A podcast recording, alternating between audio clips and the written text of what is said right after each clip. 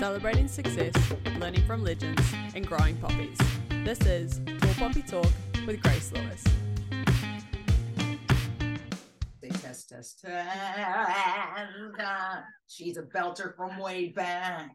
She's the best singer in the world. Ow. Lisa, kia ora and welcome to Tall Poppy Talk. We're coming to you live from Connecticut, which is, um, if I had thought 5, 10, 15 years ago, I was going to be with Lisa Lampanelli in her childhood home in Yeah, Connecticut. been like, who is that? I've never heard of her.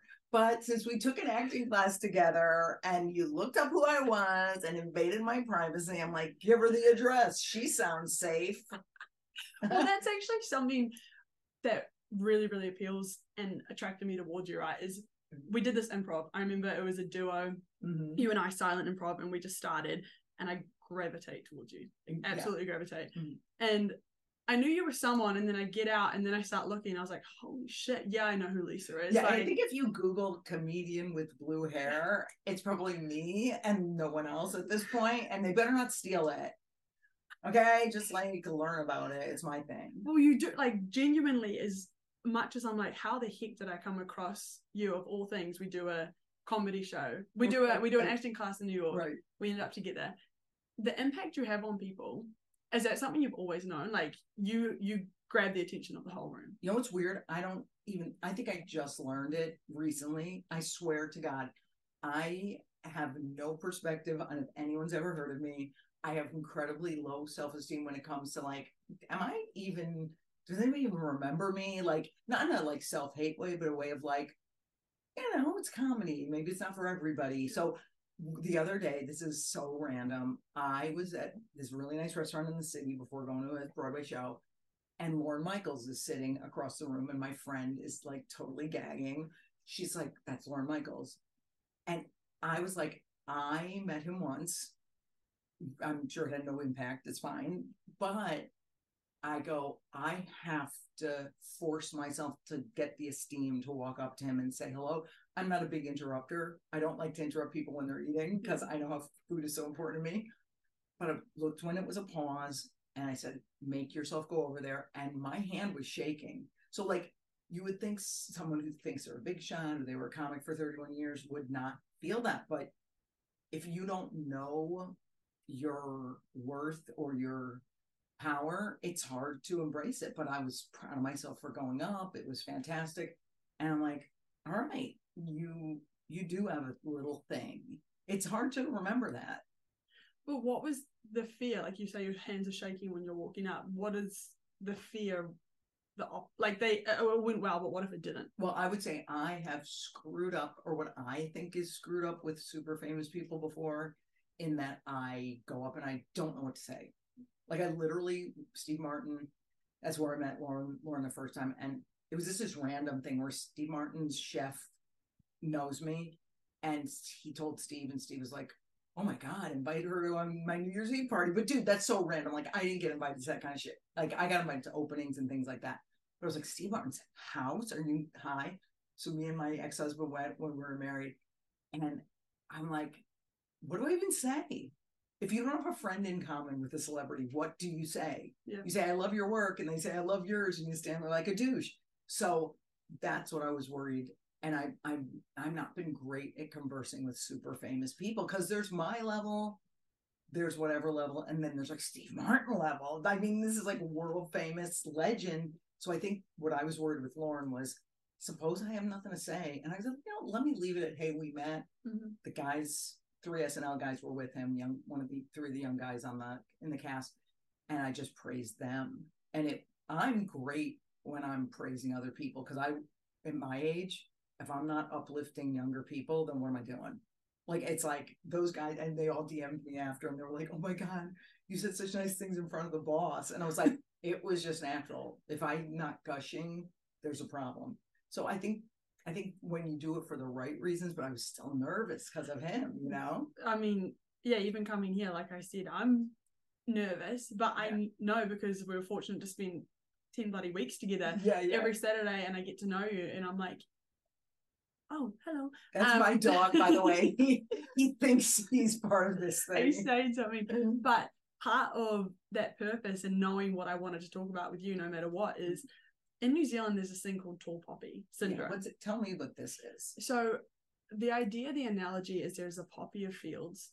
There's a field of poppies, Mhm. and some will rise up. Maybe they've got better soil, better sunlight, whatever the reason is, and they start to creep up above the other poppies. And in New Zealand and like Australia, we want to chop them back down to our height. So it's like if someone's succeeding, someone's starting to rise up the comedy ranks, Mhm. it's like, hey, we want to bring Cut them back down down, cut you back down to size. Mhm. Um, my interpretation of it too is you start to preemptively do it to yourself. So Mhm. if That's I, sure. yeah, with this podcast, I want to be successful. I think you should go into things. Success is like a loose term, but I want to change the way people approach success and how they communicate with others. Like, Mhm. hey, learn from me. Right. Like, here's what you can save your time not doing. Here's the things I wish someone had maybe told me, and that's going to help grow more poppies. Like, it's not a net zero sum game right. Right. but especially like you're doing comedy in New York, there's endless and endless ambitious people trying to like Right. succeed in there. Right. Surely there's got to be some, you know, tall poppying, as I call it, like Well, chopping others down. I mean, I use that. It's. I mean, I know it's a term in Australia and New Zealand, but you know, it's everywhere. Like it's like they call it there, but here it's rampant. And the thing is, it's so tempting.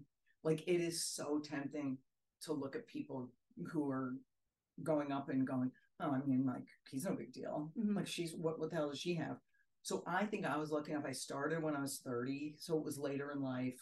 Um, it was like this shocking thing of like, oh, this woman who talks like a guy and she's just like different. And so at first, before I became successful, I was like, look at this, everyone loves me. And I remember email had just started when I was getting successful. And the minute you get successful, there's like audience members, or not even audience members, but people in the public who are like, oh my God, I hate her. She's not funny. This, that. And I'm like, oh, because I now make money at this, even if it's you know just a basic living wage. Mhm. There's some now I gotta get open to the criticism, and they try to chop you down. So I'd be like, oh my god, what's wrong with me? Oh my god. But the whole thing was like I always gave myself full, full permission to quit, which I did retire about five years ago. But I always gave myself permission to, if it wasn't fun anymore, I don't have to do it. Yeah. My father was an artist, and he always said, just because you're good at it doesn't mean you have to do it, which I love because it's too much pressure if you are looking for externals and that's why you're doing it. If he wasn't enjoying it, I think he stopped painting at 80 because he was like, eh, it's fine. Yeah. That's how I felt about comedy. So, yeah, when people, you don't notice people hate you until you're successful. And then you're like, well, of course, like a Ray Romano would be like, I love his phrase. He would like, oh, go cry on a bag of money. But it's the only thing the money does good for is getting you therapy so you can figure out how to not let it bother you. yeah. Well, there's two parts there, right? The first avenue I want to go down is like that's where insult, your insult comedic line goes. Of if people are going to heckle you, Mhm. you can have something to come back with. But before that, my dad has always said um, he watched some Dave Chappelle documentary and know your price, Mhm. know when to walk away. So Yep. You're saying it's when it stops becoming fun. Or I, for me, yeah, I mean, I think like Steve Martin, I remember it's really famous in that book. Uh, I think the book's called Standing Up. It's like the best biography about comedy. And he is pretty famous for like, he wasn't enjoying it for a while. And that guitar didn't come, or the banjo didn't come down from the ceiling at Madison Square Garden. And he was just like, I'm done. Like, you just know. So I just had a knowing yeah, and I noticed that I didn't enjoy it anymore. Um, and I get this is total privilege shit. It's like I get to walk away because I, thank God, had parents who made me save money, who like from early on were like save, save, save because we're depression era parents. Yeah. Not everybody has the privilege to walk away, but it's really interesting. Mine was always if I'm dreading getting on a flight to go to a gig, there's something I got to listen to. Yeah. But on that, like I find before I go to do something that I'm I'm actually quite pumped about, like even coming here, Mhm. last night I start feeling like oh, do I do I like the nerves, do I want to go dread and there's like that confusion between I'm getting out of my comfort zone and I want to Yep. do it. and I actually don't want to do it for this. I know full well because I've experienced it enough times. Mhm. I'm fucking pumped. Like I Yeah. can't wait to talk to Lisa. But in doing that, there's an opportunity for me to, quite frankly, fuck it up. Of like, course. Well, I just finished a book, Jennifer Weiner's new book, number one bestseller. She's a novelist. And she, the ending is where the woman says to the guy, or the guy says something like, if I'm in, there's a chance to get hurt. yes, And you have to either go in, and actually, you don't have to. You don't have to do anything. That's the best thing about life. You kind of have to do anything except pay your bills and sometimes just cut those down too. So I just am like, oh, with comedy, it's just like it's an emo- Dana Carvey called it an emotionally violent profession Yeah. because it's so hard and it's so like you're just up there and it's just you and you got nobody to save you and you have to be such a badass. And I'm like, it is violent because people throw things at you, not physically, maybe now, but not physically, but stuff that you have to handle. So I'm like, well, you know what? When it's out of my comfort zone, quote unquote, like, oh, they asked me to do a huge stadium or Radio City or whatever, yeah, I'm going to do it. But if it's like a definite knowing internally that this isn't right for me, Mhm. that's different. So if you last night had had this internal knowing, which is perfectly fine, like I don't think podcasting is right for me anymore, then it's totally okay to be like, yeah, that's what's next. yeah. Because my my logic is if you found the first thing, you're gonna find the next. It's nothing to worry about ever. So you weren't scared when you decided to retire from comedy? There wasn't. No, I have a very well. Look, I'm smart. I like called my business manager five years before. I was like, "Yeah, Leo, I don't think I want to be doing this much longer. How much do we have to save?" Um, I had multiple residents. I have four different places I live, and um, I stopped being fancy. I stopped. I sold the places, and once the big place sold, like that was like a sign. I was like, "Oh yeah, we we, we can get out of this." And uh, I'm really I don't live poor or small, but I definitely don't find value in those things anymore that I used to do. Yeah. And it's funny to have done them. It's hilarious. The places I used to stay or like the stuff I used to buy, but I'm like, what did it add really? It's an ego hit and then it's kind of not. I mean, it does feel good that ego hit, especially when we're relating it back to like tall poppying, as I say, Mhm. you are growing and you're on the up and up. When people are trying to maybe tear you down, you find comfort in the other tall poppies, Mhm. and then it's hard to relate to people who aren't operating in the circles maybe you're at. Like right. keeping connections with people who aren't selling out Radio City or who Mhm. aren't having all these wild, entertaining ambitions. Was that important for you? I mean, now I, I, it's gonna sound, it's, it's weird wording. I never had friends who played at that level. I mean, that level is really rare, Mhm. but like, it, why would it matter? If somebody's like, I have a good soul, they're a great person, they work on themselves. My biggest requirement is friend in friends or people I hang around with is, do you work on your shit? Because I cannot with people who won't go to therapy and with people who like consistently know their if they say things like i'm just codependent i'm just a people pleaser that's fine but then you're stuck and i'm just like i you gotta work on it yeah. and so meaning what i value in a person is much more i don't look at somebody as like what have you done it's like what work are you doing on yourself What work are you doing on yourself? me Yeah. oh, I have a trauma therapist, even though I had no capital T traumas, Mhm. thank God. I had, we all had tons of small T ones, you know, where, you know, your mom ignored you that time, or the kid in school didn't invite you to the party, like stuff that like literally makes us act horribly now. Yeah. I noticed um Glennon Doyle just did a podcast a couple weeks ago about how the wound of being left out it stays forever and it's really working on that and being sad about it and then not trying to fix it in your kids and all that stuff so those are small t traumas so i work with him every week on just if i'm mad at someone disproportionately you know it's from the past like i have a friend who literally this week was like saying something about something i really valued like a, a theater i valued here growing up because my parents used to take me and stuff and she was like well, I don't care about that place. I don't care if it's burns to the ground. And I'm like, oh, I hate her. I'm so mad at her. And I'm like, I'm not mad at her.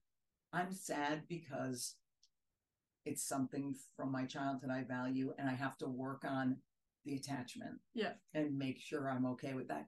But it was so funny because most people, I think if they don't know to go deeper, would be like, oh, now I'm just mad at her and we have different values and we hate each other. It's just dumb. No, that and that's exactly what pertains, I think, from people I've spoken to through the podcast, Olympians, right? Like Mhm. two-time Olympic champions, Yeah. people who hold world records, people who are producing and creating and doing like insane things. Mhm. And a lot of the common thread when I ask about Tall Poppy and Mhm. why that is, they go, it's an envy or it's a re- not envy, it's a reflection on themselves. So when you see someone else succeeding, it's like their success comes at detriment to mine. So in that And situation, it never does. Isn't And- that crazy? Yeah. It's just like everyone who's suc there's always enough success to go around. I know it's cliche. It is true. Like just because I'm I've got a date at a big place doesn't mean there's not room for somebody else. Yeah.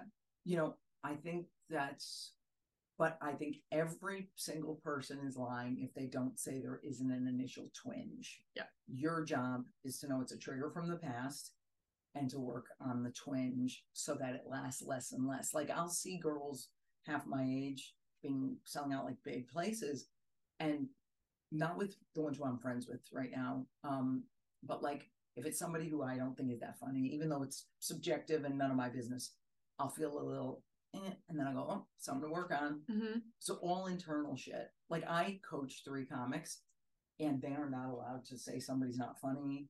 They're not allowed to compare. They're I just I'm like, you guys work on your stuff, go to the shrink, stop. Yeah, that's what I was gonna say. Is it different for the comic? Like, if one of your comics that Mhm. you've trained, coached, is selling out all those stadiums, would that feel Oh different? my would God, you feel so happy. Yeah. I be well, I don't think ownership. I uh, actually am always cracking up with them because we're like, they're like, we wouldn't even be doing comedy if it wasn't for you. And I'm like, yeah, you would. You wouldn't be doing it as well. I'm just or as fast because I, Yes. I I wouldn't be saving you all the steps. Yeah. Because the thing is, like, it really is good to know, like, oh, that's really not your persona. Like, you're kind of being selling stuff short or whatever. And we definitely we write more clever stuff as a group. But I think it's just like I love the idea. It's like having a niece or nephew succeed. You're like, oh my god, like I'm so happy. Like it's so cute. Yeah. That persona thing, right? Obviously, the tag line, Lisa Lampanelli, Queen of Mean. Mhm. And because of how I know you, Mhm.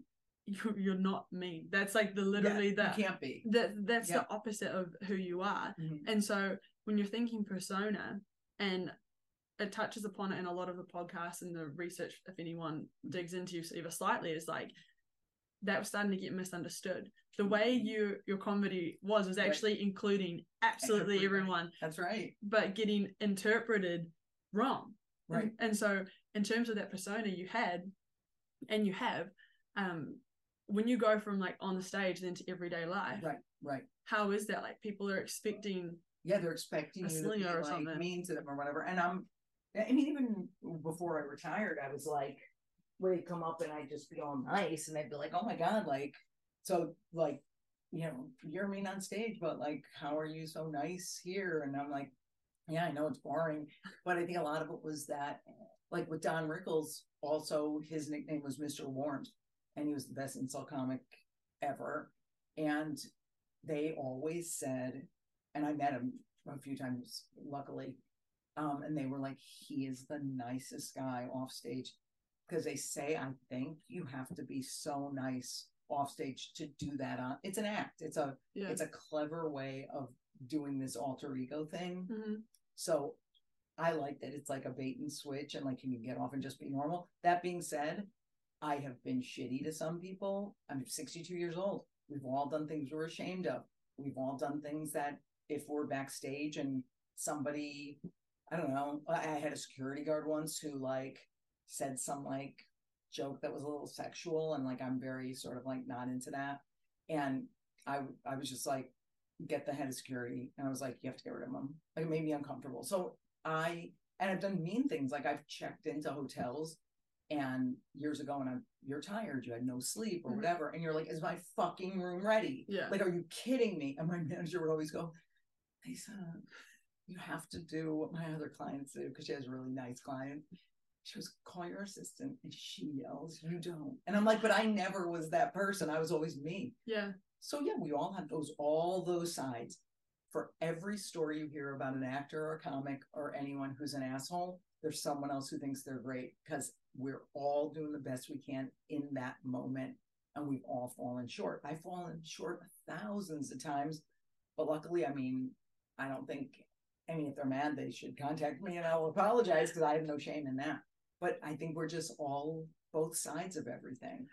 What do you think then about obviously social media rampant from when you started Oh your God, career to God now? I didn't have it. Yeah, because there is no there it's constantly whether or not you're the one putting yourself out. You engage with social media pretty frequently, I would say, Mhm. but like other people all the time comments this Lisa Lampanelli ding ding ding ding ding like yeah what are your thoughts on people who are coming up now with that or like I yeah would have not been able to survive.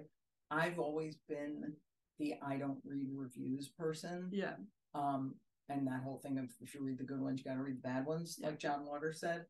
Um, but um, I don't know if I could have handled it. I would have been. I tell my niece has a really huge podcast, and I tell her turn off comments, and if you insist on engaging, um, and it's a very like a very podcast that isn't you know, um controversial or anything, but someone will always find something yeah and I'm like, it hurts your feelings. You're sensitive. You're a Enneagram four, the most sensitive one. I go, no, don't read them. But people can't help themselves. no you want to know is that podcast do they do what is and that's why we drink. and that's what oh okay yeah yeah So good. oh wow I know. I'm so proud of them. seriously yeah I, I reckon like for me even part of what gives me strength and confidence with this podcast is i'm always talking to someone else Mm-hmm. and so the feedback i haven't found anything on me but it's also very small at the Mhm. moment and i'm getting to talk to people who in my eyes you know are the tall poppies who have come up Right. and that advice is constant of you have to love what you're doing you have to have the purpose and keep going and not be swayed like take some feedback on if it's helpful Mm-hmm. But you need to want to do it for yourself and if no one listens no one listens but you can keep yourself going You can. And but I think I was about to say, and I'm absolutely wrong. I was about to say, well, you're an athlete, so you're probably tougher than most. But then I had seen that documentary on the Olympic athletes who like commit suicide and Yeah. stuff. And I get that. I never had suicidal thoughts, but you know, they once the Olympics are over, it's like, what's my purpose? What do I even who am I? Who's what's my identity? I went through that whole oh my god, I'm a retired comic. What am I? And I'm like, oh, I'm a human. Like, but it took seven years to get there. So I think it's it's I don't think an athlete makes you tougher. no And it's sad because I wish it did. I just think parent good parenting makes you tougher. And unfortunately not and this is not nobody had bad parents in what we're talking about here, but like no one got the parents they deserve, which is the perfect ones because there are no perfect people. No. So even people raised the best that I know still have those little um those little sad moments of like, oh, somebody said something about me, somebody didn't invite me. hmm And it hurts. because then you get that like you said that the little t's no capital t traumas but the little t's of yeah if your parents were super loving and super supportive then maybe where'd your grit come from Well, that's what I always that I always say, oh my God, her I'll see the girl who is like just too I'll go, her parents loved her too much. Because like oh my god. Because Jessica Kirson, if you she's a phenomenal comic in the city and elsewhere. And she has this great bit, and it's probably not politically correct now, but I don't care. It's called The Confident Ugly Girl. And she makes this face and she's like, there are these women who like trick you. You're like, are they pretty? And like because they're just so confident yeah and it's like i that's when i i mean when you asked about the work i did on myself not only do i go to brad but i also go to uh, i have a food therapist in london Mhm. food and body image stuff. I have always had such weird bodies and like like how i look and stuff and i always knew i was quirky looking and just not a like not a classic beauty but i was i was fine. But like from the neck down you have all that stuff going on. So I can't understand how anyone who is pretty has problems. And they do. No. That's so stupid. It's like it doesn't guarantee confidence or a good life. Yeah. It's just everybody has it a little bit hard. And that just made me think of I have, I have one sister and uh, Paige. She's older, like Mhm. four or five years older. And when I was in probably middle school, and you get to the stage where you start, you know, being giggly and Mhm. you're trying to just make everyone, you're laughing at the boys or that you want Yeah, everyone yeah. to like you. And she said, like, you don't just want to be the giggly, pretty girl, be smart. You want people to respect you. And I'm paraphrasing what she said, but that really hit because I admire and respect her so much. She's like, giggling at people and laughing. Sure, if things are funny, Sure. laugh, have Yes. humor, but that you don't just want to be known as that. You want to have Mhm. intelligence. You want to have some persona, something else to identify with, which relates to what you said before about identity and athletes. The post Olympic depression Yes. people get into because you've got metrics constantly. And for me, it's that whole thing of relating back to tall poppy of comparing yourself to others or chopping yourself down because I do it that way is like I came to the States for rowing, which when you know it's your parents, friends or family, they think that's the greatest. Yes. Whereas then my you're in the circle, right? Once you're in the circle, people go, Oh, well what school? And Oh then and then- uh, it never ends. yeah, well, well, what boat are you in? Oh, did you go and so you start to think like unless i'm at the olympics winning it's not enough like And then it's not, not It's- enough to do that because then what do I do after? Am I doing enough charity work? Am Yeah. I in the happy family and the marriage? It just never ends if any measure of your worth is external. Yeah. Like somebody should be able to have a job as a I'm trying to sound of a thing of a job that's probably the not the hardest, but like something that you don't brag about. mhm. Like the grave diggers, maybe. I don't know. yeah Is there a guy who digs a grave? I don't know. You should be able to have that job and have the best self esteem because nothing matters other than internal. And if I'm nice to everybody, like a few years ago when I was struggling to because I had no identity supposedly, yeah I was like, okay, I'm just gonna be like, because I have two nephews who are PAs in hospitals, and so um, there's that first do no harm thing hmm that doctors have.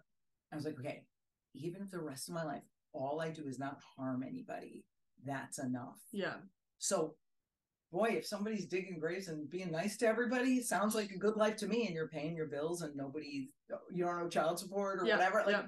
I just think striving and success are just, I think it's all external fixes. And again, we all have to do something. We all have goals and dreams, but that's not where the esteem can come from. That's called other esteem. Self esteem is comes from internally. If I'm getting my esteem from selling out a big tour, mm, it's not going to last. And it's nothing. It's not saying there's anything wrong with doing that, hmm but also don't kid yourself, Lisa.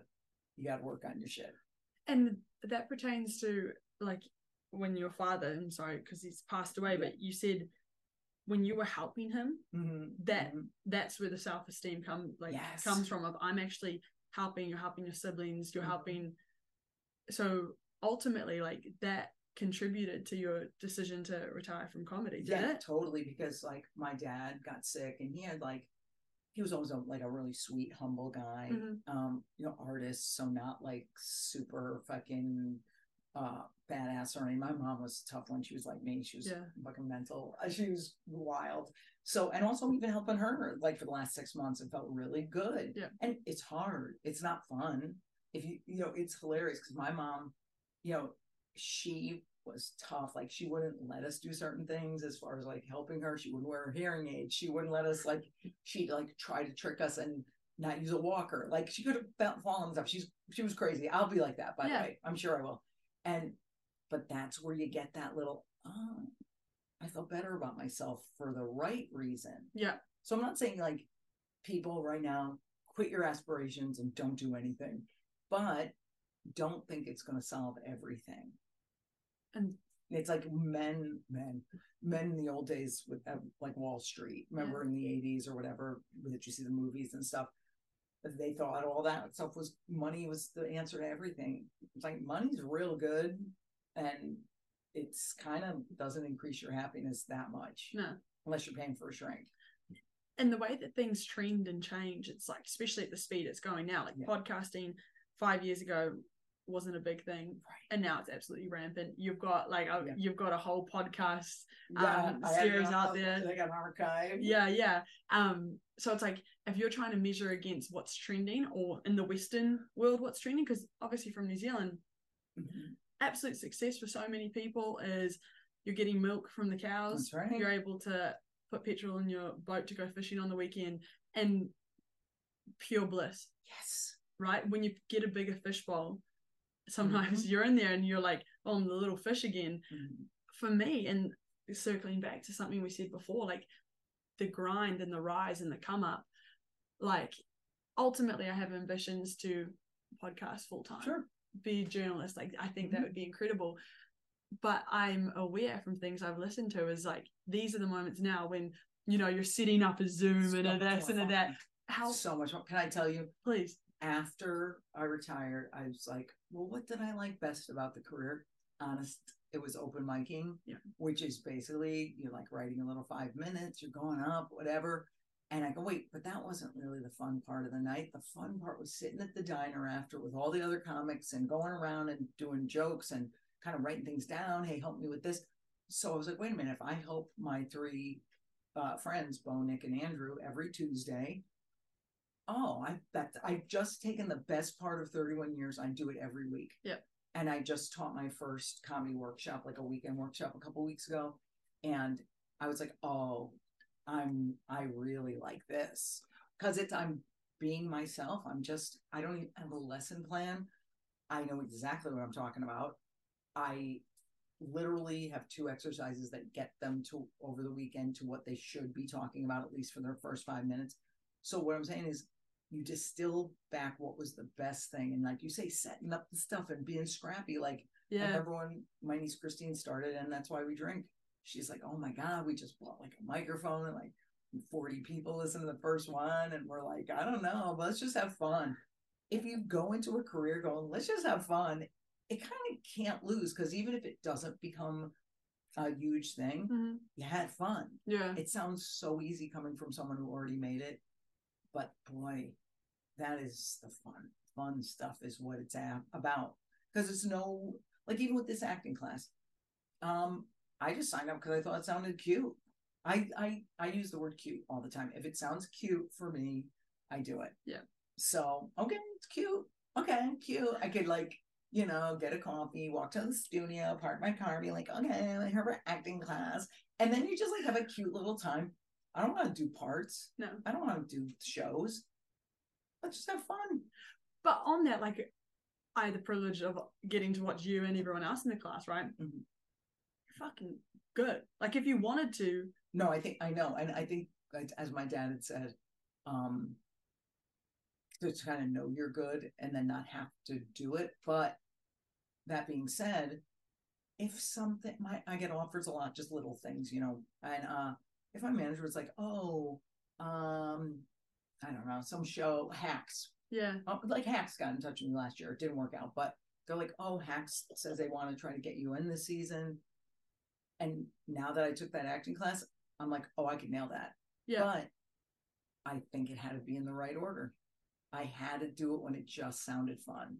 Mm. And before, when I did acting classes, it was forced, it was too advanced. I wanted to start at the beginning and just be like, oh, what are the basics, you know? Can you tell me about that? Because I recall you saying why you decided to come in and beginner one Oh, yeah. because you'd done other Yeah. Oh, it was What? insane. Like, I literally, when you're semi famous or famous, like, you do not go in, back then at least, you don't go into a beginner acting class. Like, it's like, why would you? You're already accomplished. And they give you this line of like, oh, look, you've been acting for 18 years on stage, stand ups and acts. It's like, no, it's not. It's being yourself. So it never really hit me right that they were right. But of course, I'm on this thing of like, I guess so. Yeah. So I did like a lot of different acting studios in LA and New York. And then one summer, there was this, I mean, it's still there. Yale has that acclaimed masters, of course, which Mhm. is 10 people a year or eight maybe. But they have a summer program where they take, I think, like 50 people. I was like, oh, summer course. I bet I could get in just because of my name. And that actually was really good because everyone was young and it was other than me and it was like an equal playing field. But then I was like, well, I kind of still felt like I didn't get out of it a, a, a foundation. Yeah, yeah. So then with this class, I was like, dude, you want to have fun, you want a hobby, learn acting from the beginning. Just like my dad started painting from the beginning when he retired from his real job. I'm like, oh, okay, this is fun. So I think that's the point is like, just because you're have a reputation that you're good, Mhm.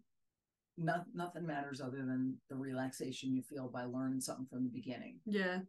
And seeing other people in the class too, like I'm even thinking of like Joshka, the teacher, And, oh my god, right? But she knows who you are. She gets in there and she's probably thinking like, oh, what am I going to teach her? yeah, yeah, yeah. Which is so weird because how about everything? Yeah. you know, I could teach a class on stand up. Um, couldn't tell you what an acting tool is. Couldn't Mm-hmm. tell you. I mean, hopefully after the next class, I'll know more. Um, and I'll just feel more equipped going onto a set. Because I used to go and do these movies or TV or whatever. I used to feel so bad because I'd be like, I don't know what I'm doing. Yeah. I have imposter syndrome. Now I don't. Now I'm like, oh, come on, give me that monologue.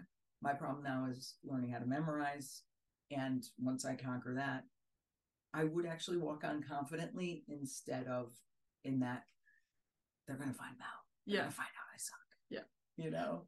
The imposter syndrome, because I think that's a huge part of tall poppy, however we want to call it in different places. Mhm. Um, so you said you got over that. You just say it like it's a, "Oh, yeah, and I got over Oh, that. well, well, um, I've never had imposter syndrome with comedy. Why? because I always knew I was good. But I started late. Remember, I already knew myself as a person. So I'm 30. Yeah. I take a little class to figure out what to talk about. And I was like, oh, yeah, come on. Like, this is going to happen, whether it's just earning a living at it. Like, it's just, uh, this is who I am. But with acting, there was huge imposter stuff because I was like, I don't know what I'm doing. People train for 20 years some actor said it takes 30 years to become a good actor. And I was like, they're right. And I'm like, ah. So I, anytime I walked on like a movie set or whatever, I'd be like, oh my God, they're going to find out. But with comedy, I never had that. I was like, fuck yeah. You knew Fuck yeah. inherently. There's very few things I know that about. I know I'm a great driver. I know I'm a great parallel parker. I'm like magical. People die for my parking and they gag. And this that's pretty much it. I'm not natural at anything else. I have to really work at everything else, like being nice. I have to work hard at paying attention to my dogs. Yeah.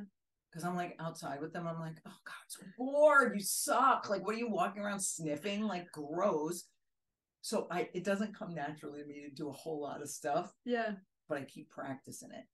And the comedy too, from your first start, what's it, seven years before I think it was about before you even kind of feel like who you are is kind of solid. Yeah. And like looking retroactively, Mm.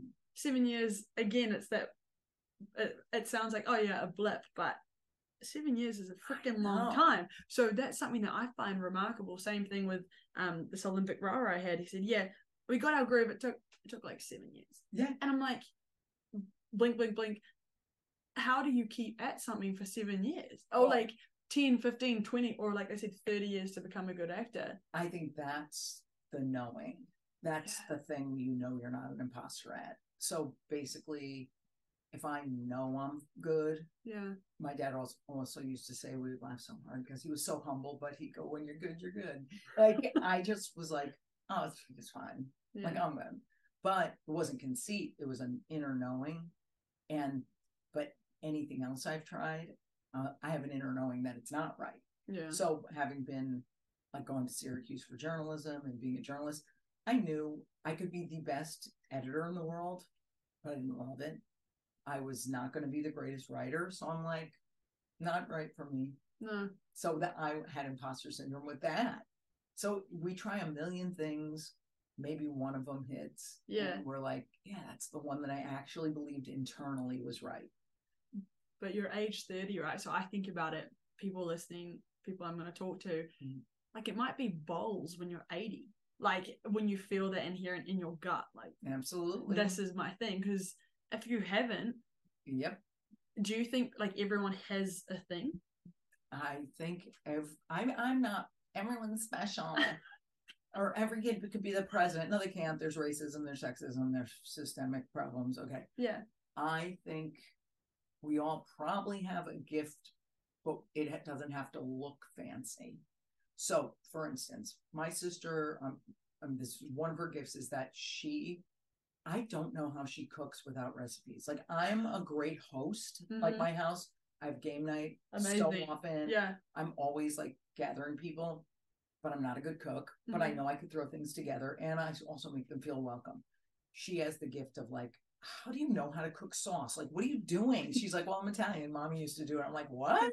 How did I get that? Uh, my brother, he used to work for ESPN for years. He was a with Sports Center. His gift is that he can make young guys on the ball field. He runs a league now. Um, feel like they can get their gifts. You know what I mean? So the gifts might not look as fancy. And I think everybody thinks they have to have a capital P purpose and they don't. They have have maybe a small P one, or even if they don't have that, doing everything with purpose Yeah. is where you find purpose. So if I'm like, I'm going outside with my dogs for 20 minutes and I'm going to let them walk around and let them have that, I'm doing it purposefully. hmm So if I have a day cobbled together with 80 little dumb things that I do intentionally, then that's enough. It doesn't have to be fancy. Okay, I love that. It, the having an intent though, because I mean, if we're honest too, especially given the pandemic, there's a lot of times I was like, "What is the purpose? What is it?" Um, and that's when you look at other people, right? And you're like, well, they're traveling Europe or they're getting this cool job or they're doing these things. And that's when you start to look externally. And maybe instead of thinking, oh, I'm motivated, I'm seeing other people succeed, you start thinking like, oh, well, they're only going to Europe because their parents are paying for it. Oh, I know. It's so terrible. We go, right. I, Yeah. I get it. I get it. yeah. And I think the whole thing is going the minute you've heard the expression, I'm sure, compare and despair. Because if you put yourself above someone, you know it's shitty. You put yourself below them, you feel shitty. So comparison is the thief of joy. It never works. It's awful, but we all do it. So I think it's almost going, I know it's awful, but I still do it and I have to catch myself. So I have to go, um, you notice a little twinge, like we Mhm. said, and then you go, okay, I know that doesn't serve me. And I don't think you ever find purpose or what you're supposed to do through a quiz, through a career counselor. I think you find it if you sit the fuck down, shut up, and notice. Yeah. And that takes a lot of time and a lot of balls because your friends might be this, that, the other. And you're just like, it's going to come to me. And it always does, but nobody has the patience to wait. the patience to wait and that thing of comparison is a thief of joy. Oh. Another one I fortunately heard young, and I would say, well, comparison's also the giver of joy, right? Like I might feel like something wasn't good until I found out my friend got a worse grade, and you're But like, that's "Ah, not joy. What is it? It's false sense of accomplishment because Mm. it's really, it's joy is internal and lasting, even through painful things like deaths or whatever. Uh, that other stuff's a little hit that's fleeting. Yeah. and it doesn't last. That's what sucks. It's like that's what booze doesn't work and drugs don't work and uh buying jewelry and I mean I've done I haven't done a lot of booze or drugs because I'm a pussy, but like um food, uh, whatever, like uh, buying a fancy dress, whatever, it never lasts. Goldie Hawn, I remember was on Oprah once talking about this happiness study that said no matter what you get in your life, whether it's a house, new house, new body from whatever you do, uh, new job, whatever, after nine months, you're back to your base level of happiness. And I'm like, she's right. Cause like you can get the best house in the world and suddenly, oh, I still have my life. Wherever you are, there you are. But then, how do you increase that base level of happiness? I don't think you do. I think, I mean, I think it's just by, first of all, get your chemicals straight. yeah, Like honestly, like I'm all for if somebody has mental health stuff and they have to take, hey, I don't take meds for like Lexapro or Wellbutrin or any of that Mhm. stuff. But boy, all my friends do, and I'm so happy for them because they're young, they get it. yeah, If I needed it, I would. What I needed was to get my chemicals straight, which was hormones. And I hit 45 and I had none left oh wow, and I was all fucked up because Yeah. mentally it throws you off. So I think you get your chemi- chemistry right, you work on your internal issues, and then you kind of just gotta be patient and make it happen. Yeah, that's another thing too, right? Is I especially New Zealand, which is what I cater a lot of my Mhm. discussion to. Mhm. It's like, oh yeah, mental health is important and therapy's great, but not for me. You know, I don't need it. Oh yeah, you need it though. It's like fat phobia when people are like, "Oh my god, you look great, fat," but you know, it's not for me. It's like total put down. Yeah. it's like totally like. oh. So you fear being, you know, this thing that isn't that bad. Like, what's wrong with you? Yeah. So I think that's just obviously fear. I I have a lot of family who would never go to therapy because of fear, and I have empathy for them Mhm. and compassion because, you know what, that's life, man. I have a, one of my best friends. I she is never going to therapy. But there's a sweatshirt I read that I loved, which was accept people where they are, but know where to place them. So I'm going to go to her. I'm going to accept that she'll never go to therapy. She's the greatest, Yeah. most loving person. I'm never, I know where to place her in the friendship category of I'm not going to talk to you about advanced trauma work because you won't get it, and that's okay. Yeah. So I know to place her on the second shelf and not the t- the first one. Yeah. So I'm going to reach for the first shelf first, the ones who get all that stuff. So it's accepting. Acceptance is everything in all. That's a whole answer to all of life. But yeah, the it's not for me. It's just fear, and I have to empathize with people like that. I have to go. Well, that's sad for them. Is that the same thing for those, if we're relating it back to, again, Tall Poppy and those people who Mhm. do want to tear you down, shit on you, Mhm. find the thing to poke and press on it? Is it empathy or is it not caring about what You mean, others are thinking? you mean if somebody sends me like a nasty comment Yeah. or whatever? First of all, I think you have to acknowledge it hurts. Yeah. The anger is just, to me, my anger for that kind of stuff has always been secondary emotion. It's always I'm super sad that everybody doesn't like me. yeah, yeah, And this shrink I talked to once said a third of the people love you, a third will hate you, and a third don't care. And I like to concentrate now on the third that don't care because it doesn't matter. Like who the heck am I? I'm some fucking Yahoo living in the suburbs in their childhood home with a mailbox. Like what? Who cares? Like it doesn't matter. But I think that whole thing is like I find it hard to look at them with compassion and empathy, but it's getting easier. I'm still not. I'm not a love your enemies. And Glennon Doyle said the greatest thing last week because she, I don't, I wouldn't say she's religious, but she was raised Christian. Yeah. And she said in the Bible, like when Jesus said turn the other cheek, it didn't mean so it could get slapped again. It meant to turn to the light or to the right thing for you. mm, I'm like, oh, so when somebody s- says something to me mean, it's not, oh my God, here, slap my face again because I've self loathing. It's, oh, you know, I'm going to turn this way and that's okay. Like I get to be with the people who support me or whatever. But it's damn hard to, to make a meal out of those insults. That's really hard for some people to, if somebody comes at you. yeah.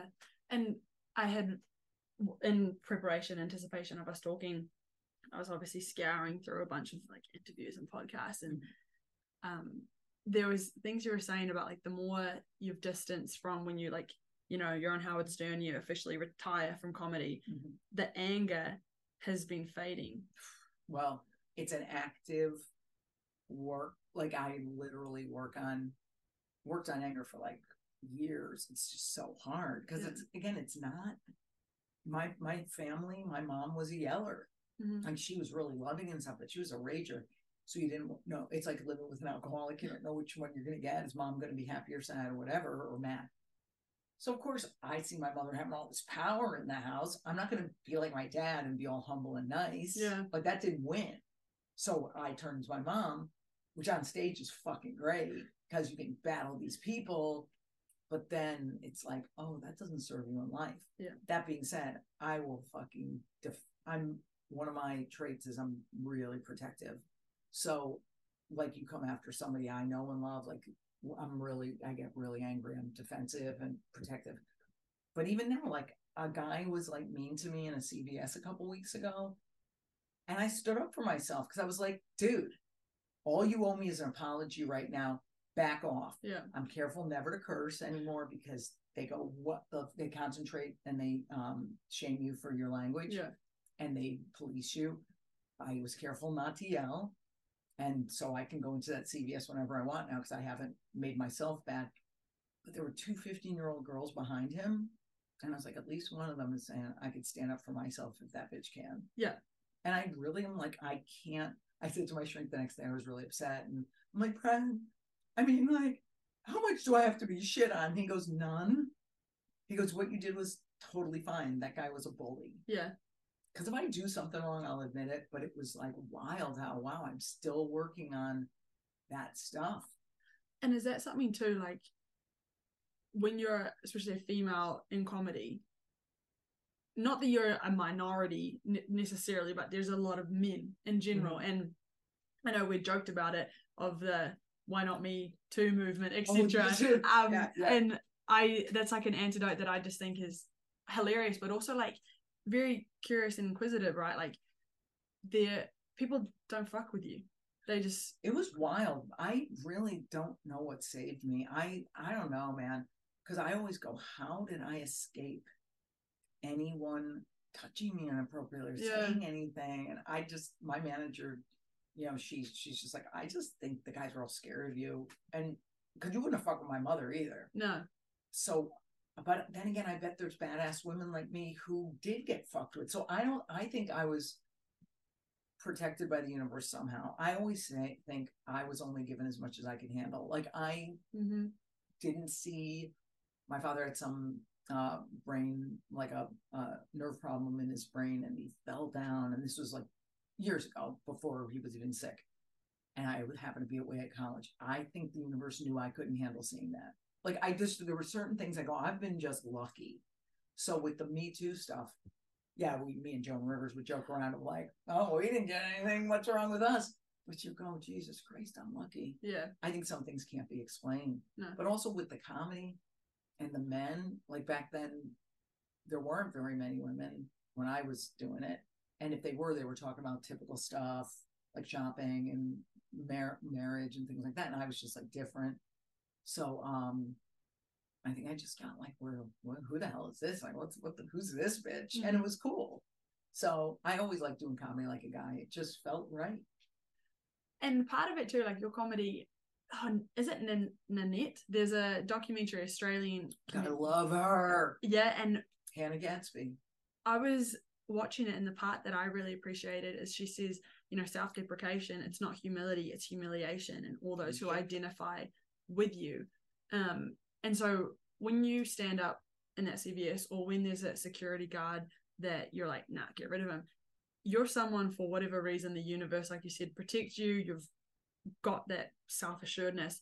You do, you speak up because others can't. And that 15 year old's going to look at I you. I hope so. Yeah, that would be all worth it. Because Yeah. I was really upset about that.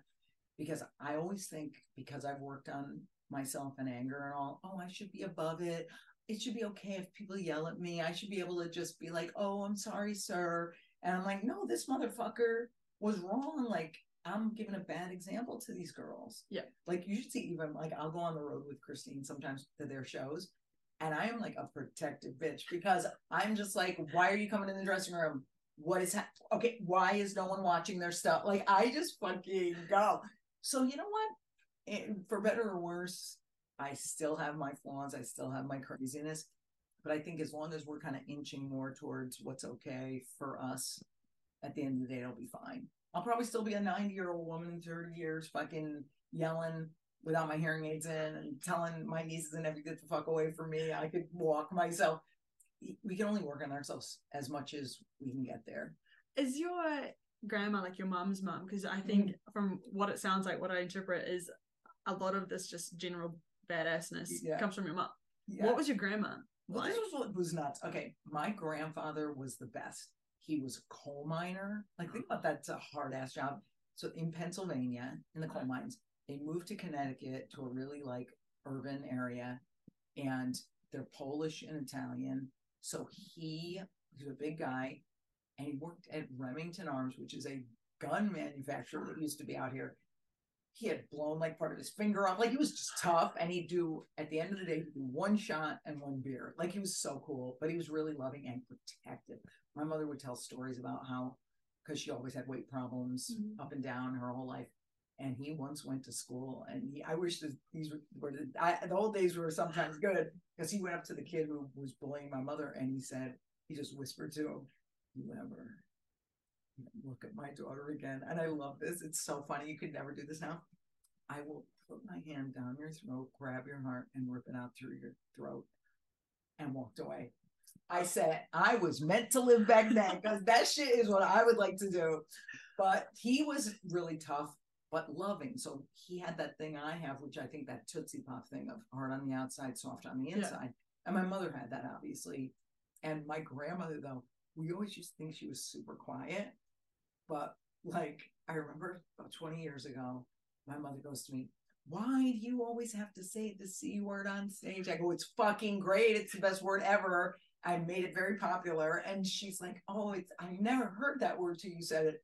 And my mother's sister said to her, Gloria, don't you remember mom used to call us?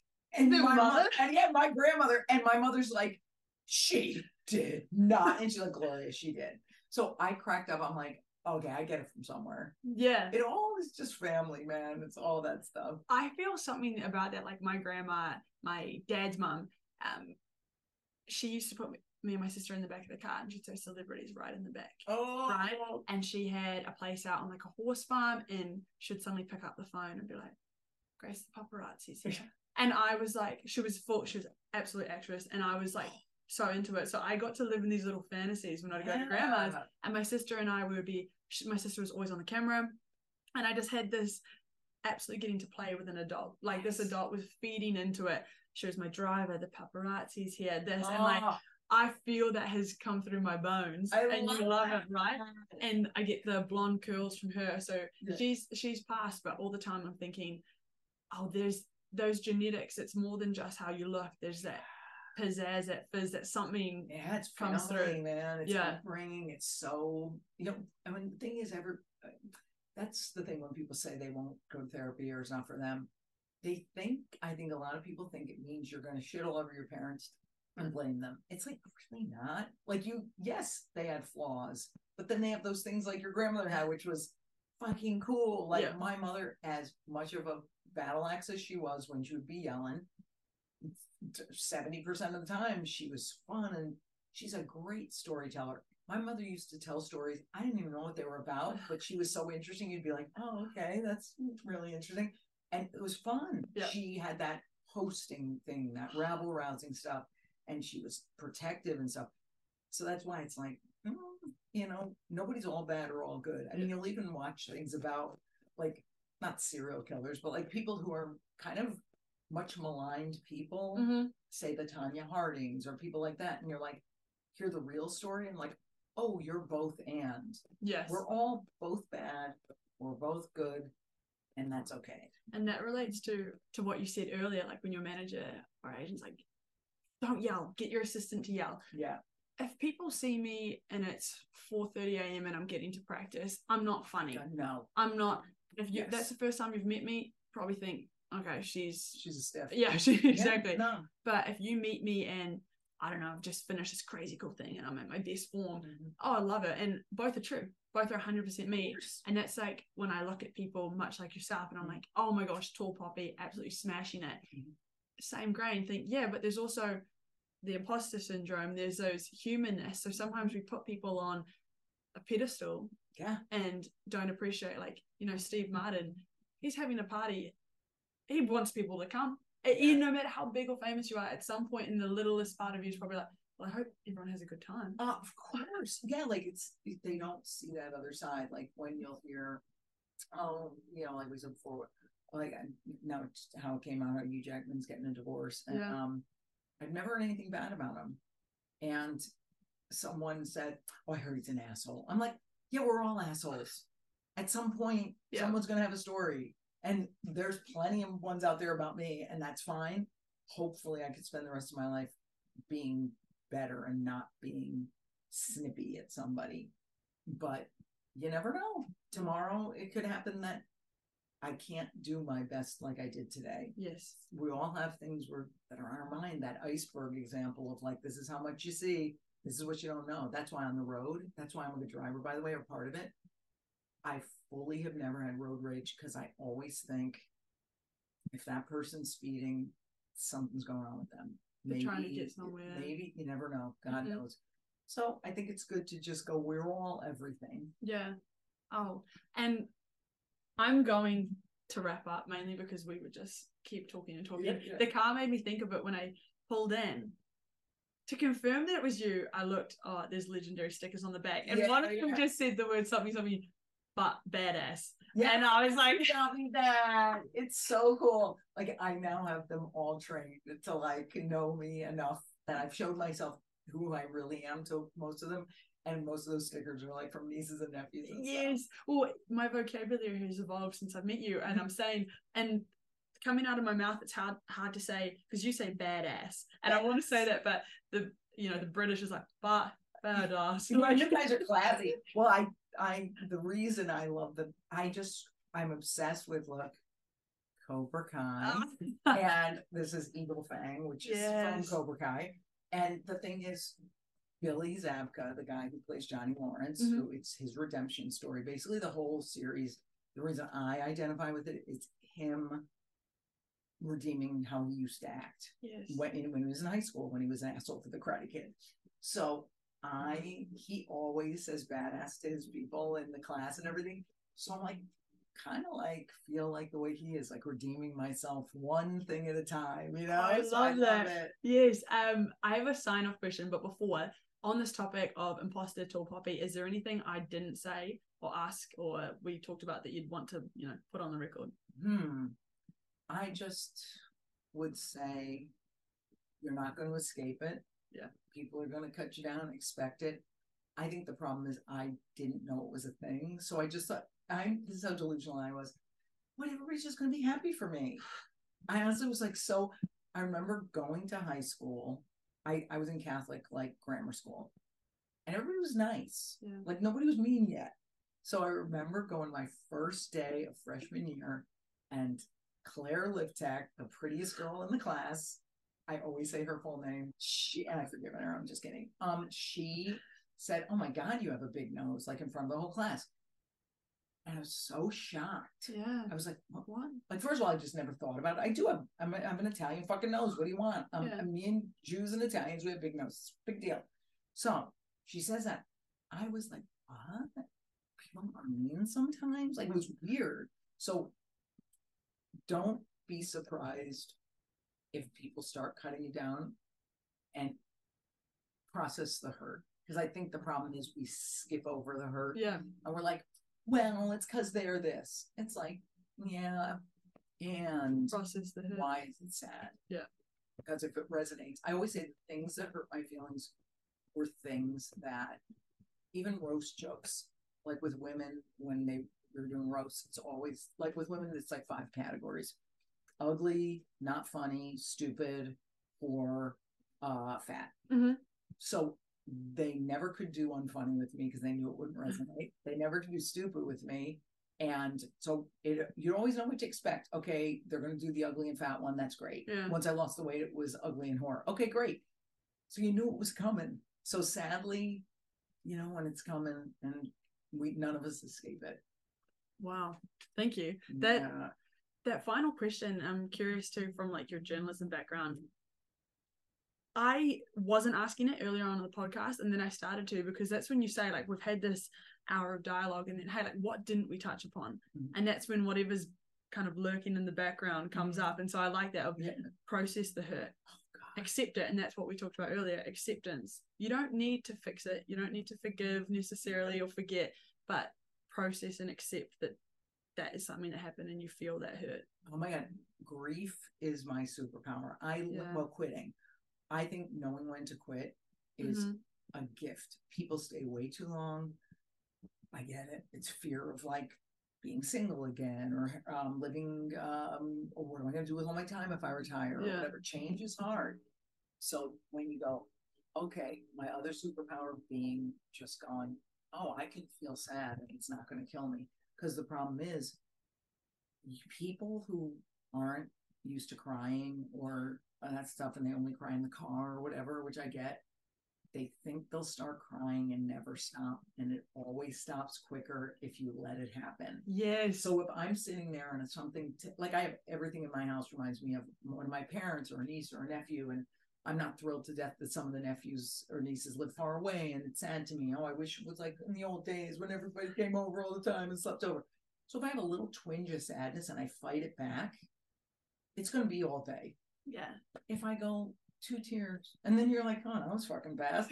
so I got really good at grief. I'm, I think grief is the most powerful thing we can use.